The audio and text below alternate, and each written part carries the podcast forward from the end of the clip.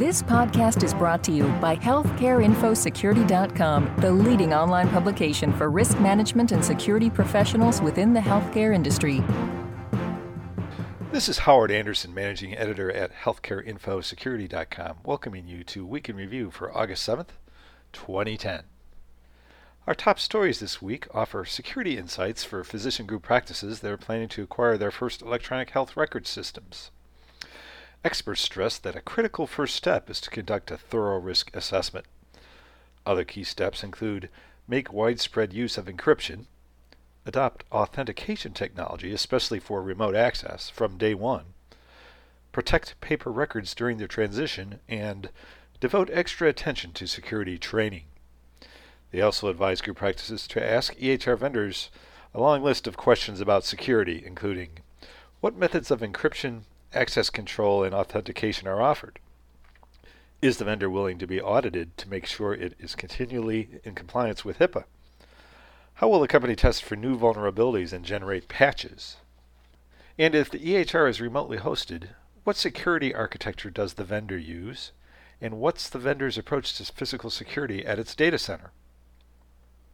In this week's featured interview, Fred Cruz, IT director at American Hospice, says making extensive use of encryption is the key to ensuring the security of patient information accessed remotely via mobile devices, such as smartphones. Cruz describes how home health aides at the hospice use smartphones while visiting patients. He outlines his security strategy, noting, a virtual private network communicates with the firewall and creates a secure tunnel using encryption. Both the patient data and the home health application that resides on the phones are encrypted, and the phones are password protected, an essential step in case the devices are lost. I'll be back after a short break to tell you about the rest of our weekly review. Are you responsible for your institution's regulatory compliance program? Do electronic medical records, patient privacy, or data breaches keep you up at night? Do you have any certifications which require continuing professional education credit hours?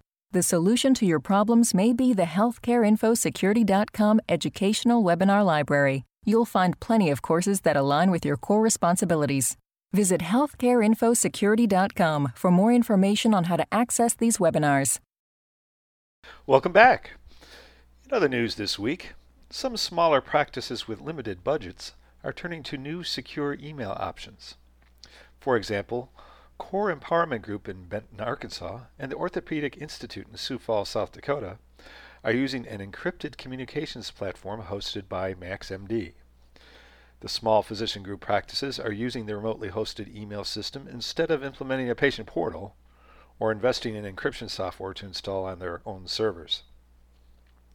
And in this week's featured blog, Patient Privacy Rights, an advocacy group headed by Dr. Deborah Peel, is declaring that the tabling of the final version of the HITECH Act breach notification rule by federal regulators, quote, a win for health privacy advocates, unquote.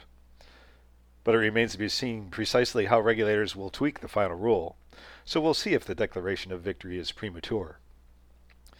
In a statement recently posted on its website, the Department of Health and Human Services acknowledged that it had withdrawn its proposed final version of the rule from administrative review by the Office of Management and Budget. That's the final step before regulation becomes official. HHS said it was making the move, quote, to allow for further consideration given the department's experience to date in administering the regulations, close quote. Some consumer advocates, including patient privacy rights, as well as several members of Congress, criticized the harm standard provision in the interim final rule, which is now in effect. That provision allows healthcare organizations and their business associates to conduct a risk assessment to determine whether a particular data security breach represents significant risk and thus needs to be reported to those affected. Patient privacy rights called the pending reworking of the final rule a huge step in the right direction. The group calls the harm standard a blatant disregard for patients' rights to be notified of all breaches. If indeed the harm standard is yanked, it will be interesting to watch whether the change leads to a spike in the number of major breaches reported. Be sure to check out healthcareinfosecurity.com for all the latest news, interviews, blogs, and more. This is Howard Anderson. Thanks so much for listening. This podcast has been brought to you by healthcareinfosecurity.com. For more interviews, breaking news, research, and educational webinars, please visit www.healthcareinfosecurity.com.